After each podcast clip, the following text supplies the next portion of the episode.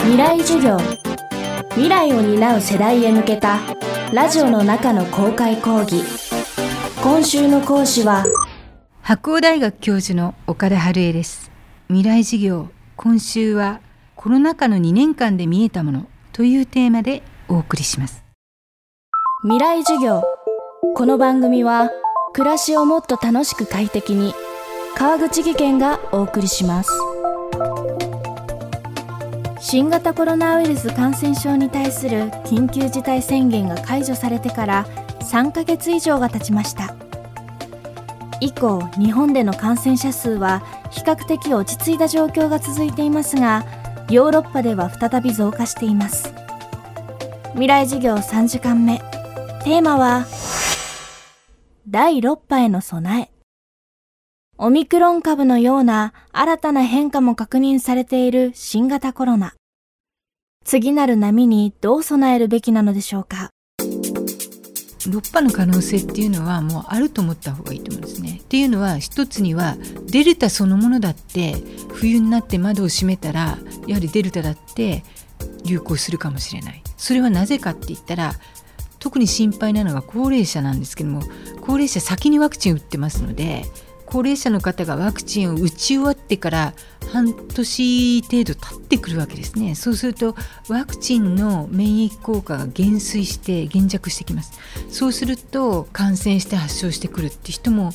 おられるかもしれない。それを強く想定しなきゃいけないそれからやはりオミクロンっていうものですねこれあのスパイクタンパクに2箇所くらいアミノ酸の変異も入ってるけれどもあともう一つ嫌なのは遺伝子のディリューションっていうんですけど消失それから S タンパクのところにはインサーションっていう挿入が入ってるんですね遺伝子の。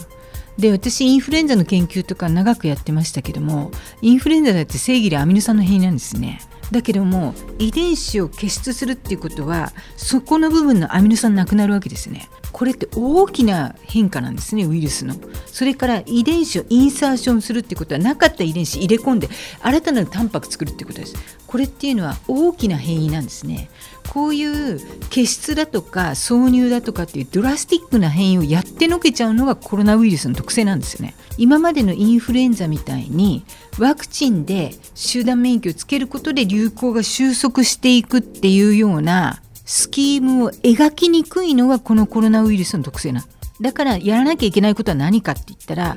ワクチンはもちろん粛々とやります。で今回みたいに大きな変異をしているオミクロンみたいなのも来たけどもでもまあ聞くならば3回目打ちましょう。でも一方でそういう大きなドラスティックな変化をしていくならばワクチンだけではなくて特に経口薬ですね。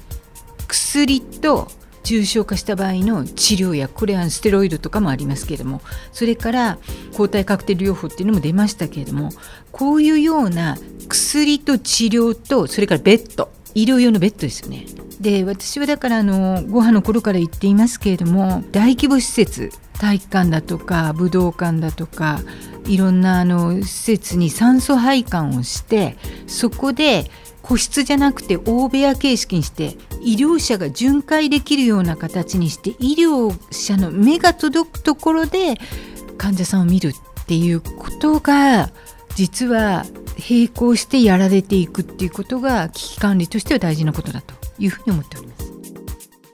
昨年夏第5波が日本を襲った際は自宅療養という例が多く見られました。コロナの治療のために求められる環境はどう整えていくべきなのでしょうか。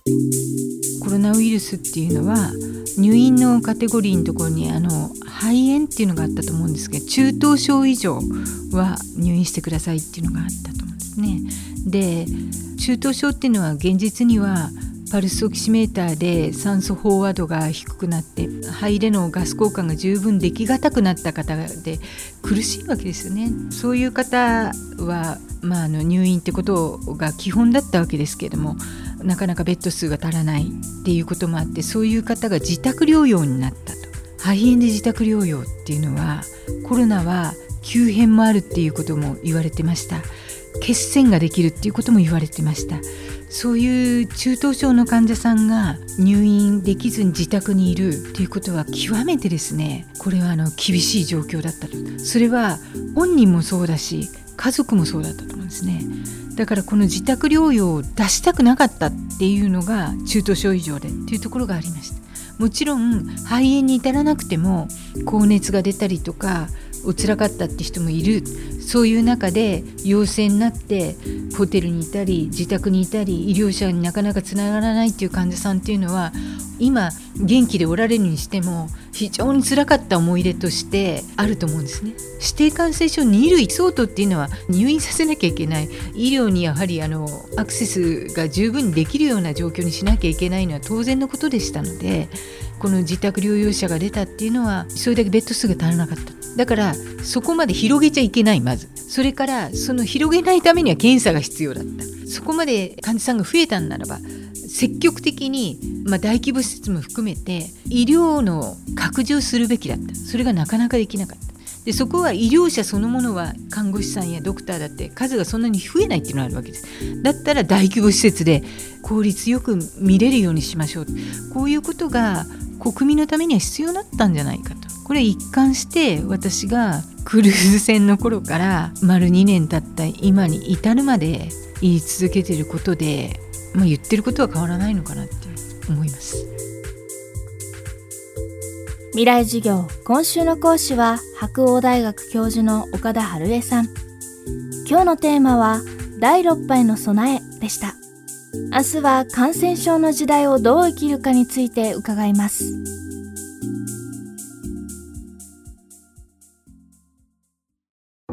川口技研。